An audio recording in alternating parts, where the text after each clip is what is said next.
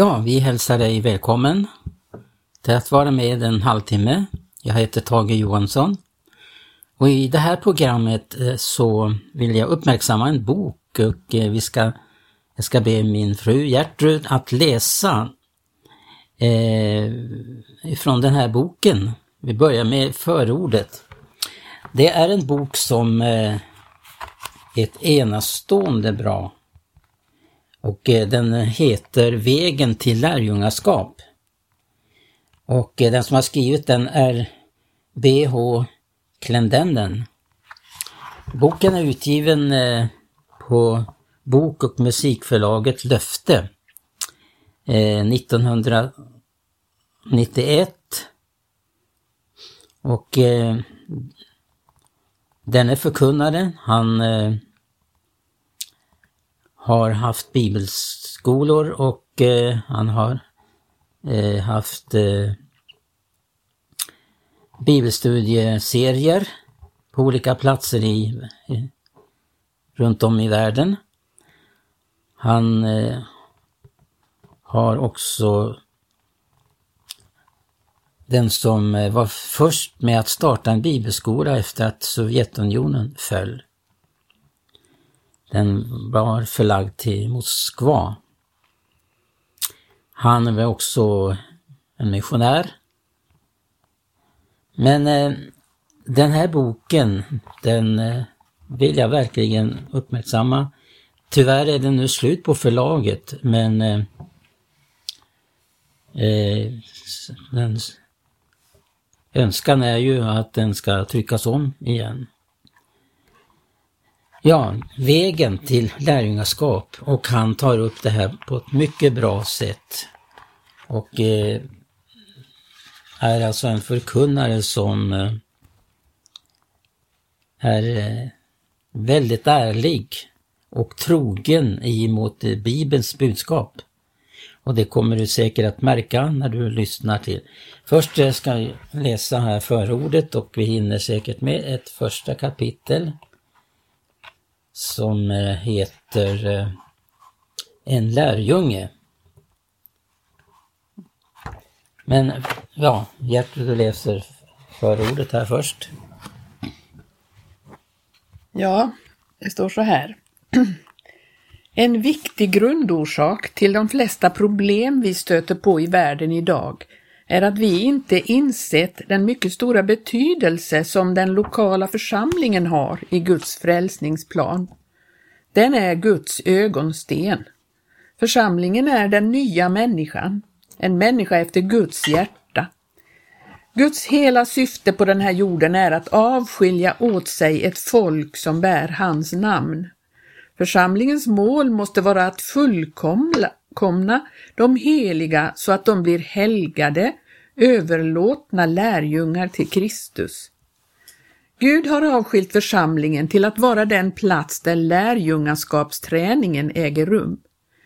Gud kan också använda andra kristna sammanhang, men det var aldrig meningen att det skulle vara huvudfåran i Guds handlande. Församlingen är ämnad att vara den plats där återlösningen sker. Därifrån skulle män och kvinnor sändas ut i hela världen för att predika evangelium för alla människor. Gud har befallt oss att berätta om hans återlösande verk. Det finns 2000 miljoner människor på jorden som aldrig har hört Kristi namn på grund av att vi ignorerat dem i den lokala församlingen. Församlingen har glömt vad dess syfte var. Den behöver återundervisas så att den vet vad den har för grund och vilket syftet är med dess uppdrag. Gå ut i hela världen och predika evangeliet för hela skapelsen. Församlingen är Guds A-plan för världens återlösning och det existerar ingen B-plan. Om församlingen misslyckas kommer världen inte att lära känna Gud. Gud vill inte ha fans eller hejaklacksledare. Han behöver lärjungar, människor som lär och som praktiserar det de lär.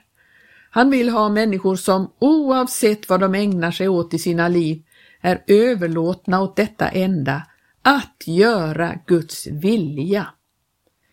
Människor för vilka det inre livet är viktigare än allt som vill påverka dem utifrån. Här finns verkligt liv. Gud vill ha män och kvinnor som gör rätta prioriteringar, som inte älskar sitt liv så högt att de drar sig undan döden. Han vill ha ett folk som förstår att den här världen inte är deras hem, lärjungar som endast tar order från Gud, den allsmäktige. När Kristus vandrade genom landet och sa till människor ”Följ mig” betydde det inte att han inbjöd dem till kyrkan eller söndagsskolan.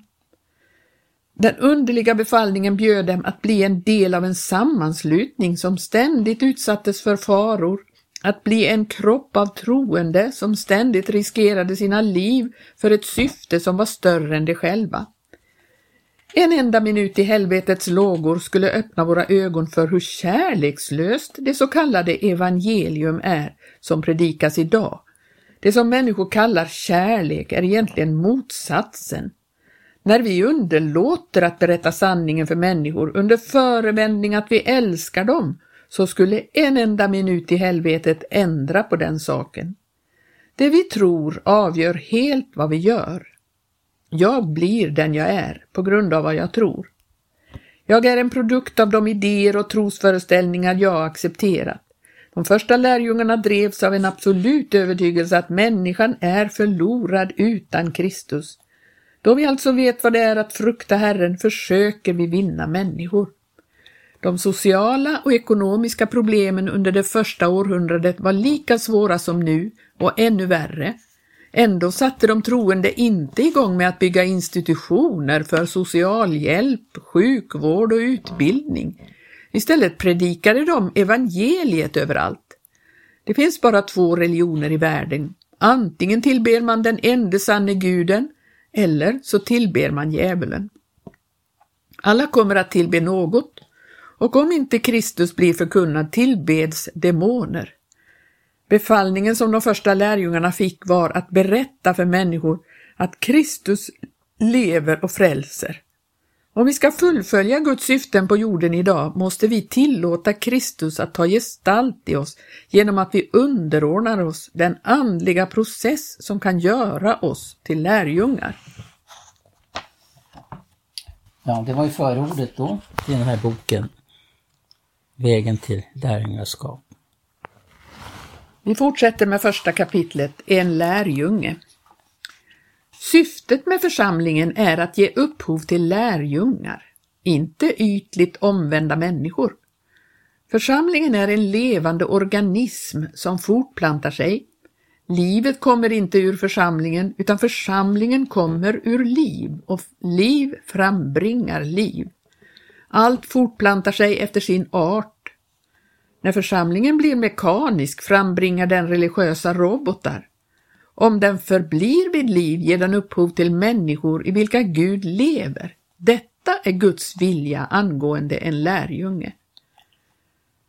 Och han kallade till sig folket och sina lärjungar och sa till dem, om någon vill följa mig skall han förneka sig själv och ta sitt kors på sig och följa mig. Ty den som vill rädda sitt liv ska mista det, men den som mister sitt liv för min och för evangeliets skull, han skall rädda det. I 35 versen i Markus 8 så står det, används två olika ord för liv. Vers 35, ty den som vill rädda sitt liv ska mista det, men den som mister sitt liv för min och för evangeliets skull, han ska rädda det. Det liv vi ska mista är vårt kött, vårt naturliga liv. Om vi är villiga att mista oss själva och våra egna planer och tillåter den vilja som var Jesu drivkraft att vara vår drivkraft, då och endast då kommer vi att vinna Guds liv. Du kan inte ha både Gud och världen. Du måste överge den ene eller den andre. Vi lever i världen, men vi är inte av världen. Vi måste använda oss av den, men vi ska inte missbruka den. Vi tillhör Gud, men de sista årtiondena har den föreställningen smugit sig in att världen egentligen inte är vår fiende utan snarare en missförstådd vän. Istället för helighet har vi predikat förfining. Men Gud börjar handla med sitt folk igen och prioriteringarna börjar åter hamna på rätt plats. Utvecklingen går snabbare och snabbare. De sista två århundradena har vi bevittnat hur den tekniska utvecklingen har gått från urholkade trädstammar till lyxkryssare som korsar världshaven, från den provisoriska Kitty Hawk flygmaskinen till satelliter som snurrar kring solen, från indiantält av skinn till en luftkonditionerad Empire State Building, från mynningsladdade gevär till atombomben. Världen rusar framåt i allt högre fart. När jag var liten fördubblades de vetenskapliga kunskaperna vart 75 år. Nu, sedan datorns intåg, fördubblas de var åttonde månad. Det finns fler vetenskapsmän nu än det någonsin funnits. Gud har sagt att han ska utföra sitt verk med hast. Vi kommer att få se hur Gud allt snabbare når sina syften. Kristus kommer inte tillbaka för att hämta en utsliten religiös apparat. Han kommer för att hämta en församling så full av hans eget liv att den utmanar helvetet på alla fronter. En församling som uttrycker Guds härlighet genom en kropp av troende. Berättelsen om den sunemitiska flickan i Höga visan har aldrig talat till mig förrän nu på sista tiden. Om du först läser första kungaboken 1 och 2 och sen den 45 salmen så tar historien form. I första kungaboken står det om Abisag, en jungfru från Sunem som Salomo blev förälskad i. Hon hade blivit förd till Jerusalem när David var gammal och låg för döden. Ämbetsmännen kring David förstod att de skulle bli av med sina tjänster när David dog. En ny kung skulle utan tvivel anställa helt nya medarbetare. Så de genomsökte landet efter vackra unga jungfrur som de trodde skulle kunna ge nytt liv åt kungen. Abisag var en sån flicka. David rörde henne aldrig, men både Salomo och Adonia, Salomos bror, hade ett gott öga till henne. När David dog återvände hon till Sunem, den by där kungens vingårdar fanns. Salomo for till Sunem, förklädd till herde, och vann hennes hjärta. Hon visste inte att han var kung förrän efteråt.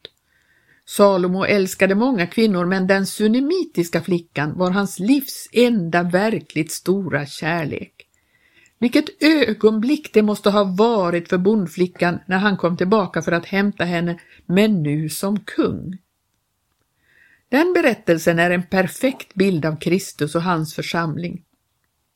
Han kom till jorden i en människas gestalt och som människa vann han våra hjärtan. Snart kommer han för att hämta sin brud, men då som kungars kung. När Salomo hade vunnit sunemitiskans hjärta började han instruera henne om vad som nu förväntades av henne. Hon hade sprungit barfota på Sunems kullar, men nu skulle hon bli en drottning. Salomo berättade för henne att detta att vara drottning innebar ett helt nytt liv. Hon skulle inte kunna springa barfota i Jerusalem, för då skulle folket inte acceptera henne. Han påbörjade en helgelseprocess för att få henne redo för palatset. Från en bondgård i Sunem till en tron i Jerusalem är det lång väg. Men Salomo kommer i sin kärlek till henne att arbeta med henne tills hon i varje tum är en drottning. Gud har kallat oss ut ur världen och Guds helgelseprocess behövs för att göra oss redo att regera med Kristus. För den troende betyder helgelse att dö från sin egen vilja och helt underkasta sig Kristus. Vid den nya födelsen påbörjas helgelseprocessen. En del ivriga religiösa människor vill helga dig innan de förklarar dig rättfärdig, men det fungerar inte. Gud rättfärdiggör de ogudaktiga och sen börjar helgelsen. Allt är ett nådens verk. Vid den första påsken när Israel skulle lämna Egypten och dödsängeln kom frågade han inte om folket var pingstvänner eller baptister. Han letade bara efter blodet. Gud rättfärdiggjorde de ogudaktiga, sen började helgelsen. Du och jag som är födda av Gud har av nåd blivit rättfärdiggjorda utan att ha förtjänat det. Men för de flesta av oss är helgelsen en lång och smärtfylld process. Vi är tröga till att ta på oss det ok som Jesus säger är milt och att ta upp den börda han säger är lätt. Vi måste till varje pris förstå att om Gud ska arbeta med oss behöver vi också samarbeta med honom. Församlingens uppgift är alltså inte att få fram omvändelser. Den finns här för att ge upphov till lärjungar. Du kan omvända människor till vad som helst bara du har tillräckligt starka argument. Men som medlemmar i församlingen är det meningen att vi ska vara bärare av liv, inte av argument. De flesta irrläror och felaktigheter som förekommit i församlingen har kommit sig av att man betonat fel saker. Den stora missionsbefallningen bjuder oss Gå ut i hela världen och predika evangelium för hela skapelsen. Varje duktig svensk lärare som analyserar den meningen vet att huvudverbet är att predika, inte att gå. Men vi har fått det till att gå. Det fanns en befallning att gå, men det fanns också en befallning att vänta. Något behövde hända innan de gick.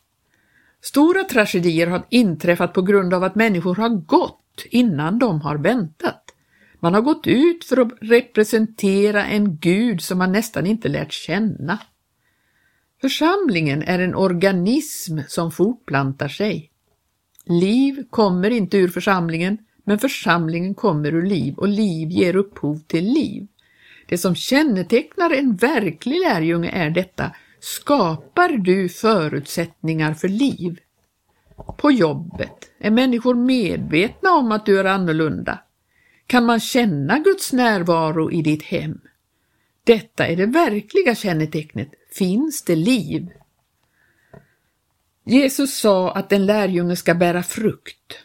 Frukt är ett resultat av liv, gärningar är mekaniska. Du kan hänga upp en apelsin i en ek, men då växer den inte utan dör.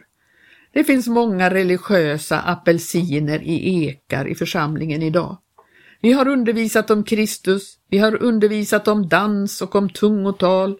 Vem som helst som är normalbegåvad kan lära sig att säga några få ord i tungor, men det betyder inte att han har tagit emot den helige Ande. Den helige Ande är liv. Tungotal ger dig inte den helige Ande, den helige Ande ger dig tungotal. Undret handlar inte om att jag kan säga några få ord i tungor. Undret består i att Gud, den allsmäktige, ger mig något att säga. Församlingslivet har blivit så mekaniskt att till och med de ogudaktiga kan utöva det. Folk går till kyrkan på söndagen för att ha det lite trevligt och sen lever de som djävulen på måndagen. Gud längtar efter att göra sin kraft känd i den här generationen, men för att det ska kunna ske måste han börja i oss.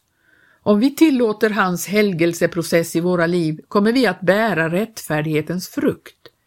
När en människa föds på nytt börjar en ny erfarenhet. Hon har tagit emot liv. Evigt liv. Kristendom är att Gud ger oss liv, evigt liv, ett liv som inte kan förstöras. Församlingen är alltså lika evig som Gud själv.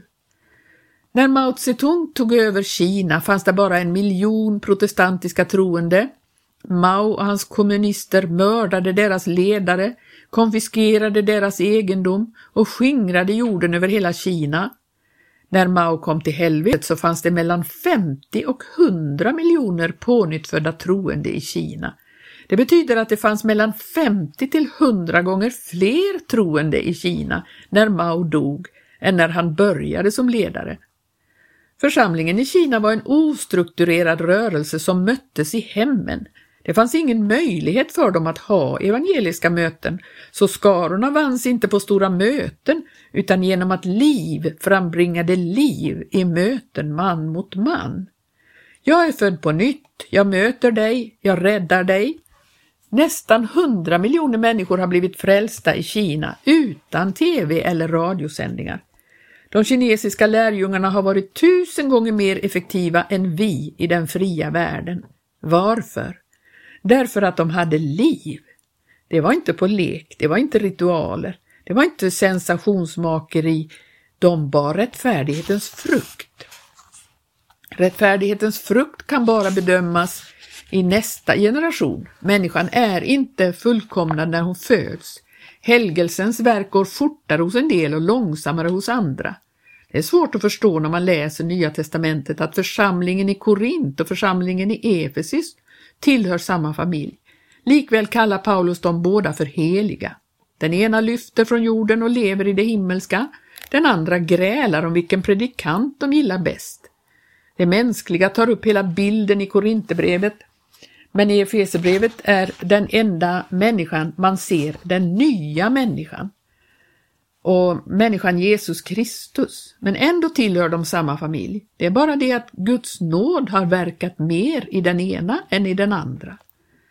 Det finns de i församlingen som inte har kommit lika långt som andra, men du slänger inte ut dem om de verkligen är födda på nytt. Frukten blir endast synlig i nästa generation. Bara nästa generation kan tala om för oss vad för slags omvända vi ger upphov till. Frukten av det budskap vi predikar idag kommer att vara morgondagens församling. Jag har iakttagit detta i över tio år. Församlingen består av de som har blivit omvända. Vi har fått fram omvända utan andlig längtan. Du kan inte ha väckelsemöten i mer än tre dagar för då slutar de komma. Vanligen kommer inte de som är gårdagens frukt till bönemötena. De mest impopulära personen i församlingen är Gud. Om du annonserar att en känd sånggrupp kommer och medverkar i ett möte, då kommer skarorna. Om du ordnar en picknick kan du inte ta med dig tillräckligt med fika till alla som kommer, men annonsera bönemöte på fredag kväll och du blir den mest ensamme mannen i kyrkan. Vi behöver inte fundera på varför vi inte ser några Guds under. Det finns ett alldeles för stort glapp mellan vad vi säger och vad vi gör. Om vi är Kristi kropp, då är vi Kristus. Om vi lyder honom, så gör vi Kristi gärningar.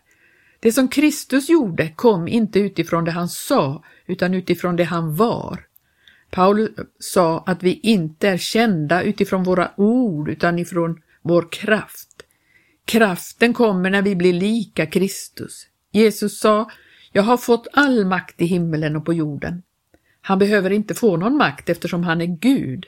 Makten gavs honom såsom varande människoson och det betyder att makten gavs till församlingen om den underkastar sig Gud och tillåter Guds ords principer att verka likadant i alla. Vårt samhälle har blivit nästan förstört av domare som uttolkar lagen olika beroende på vem som står framför dem. Deras lagtolkning beror på situationen, inte på själva lagtextens lydelse. Det är en sorglig situation när lagen betyder ett för någon och något annat för en annan. Det är inte så mycket du och jag kan göra åt världens situation, men när det handlar om församlingen kan vi göra något åt det. Predikanten får inte låta Guds ord betyda en sak för en människa och något annat för en annan. Gud skrev Bibeln och vi har ingen rätt att ändra på något i dess budskap. Om du inte gillar det som står där, tala med honom om det. Gud befaller oss att leva värdigt den kallelse vi har fått. Det är en tragedi när en man säger en sak från predikstolen och något annat i den personliga rådgivningen. Gudsmannen behöver tala ut det som han vet är sant från predikstolen. Gör han det kommer behovet av personlig rådgivning att minska. I predikstolen under den helige Andes smörjelse kan en gudsman vara helt opartisk men ändå kan samme man tillåta att hans medkänsla påverkar hans budskap i de personliga mötena med människor. Gud söker efter lärjungar. Paulus talade om människor som ständigt undervisas men aldrig kan komma till insikt om sanningen. Dessa människor tar till sig sanningen på ett intellektuellt sätt men tillåter aldrig sanningen att bli en del av dem själva. En lärjunge är en som lär och som praktiserar det han lär. Ja, det var alltså från boken Vägen till lärjungaskap som eh, har förmedlats utav B.H. Klendennen. Vi återkommer nästa fredag och fortsätter och eh, tar del av den här bokens innehåll. Vi önskar dig Guds välsignelse och på återhörande.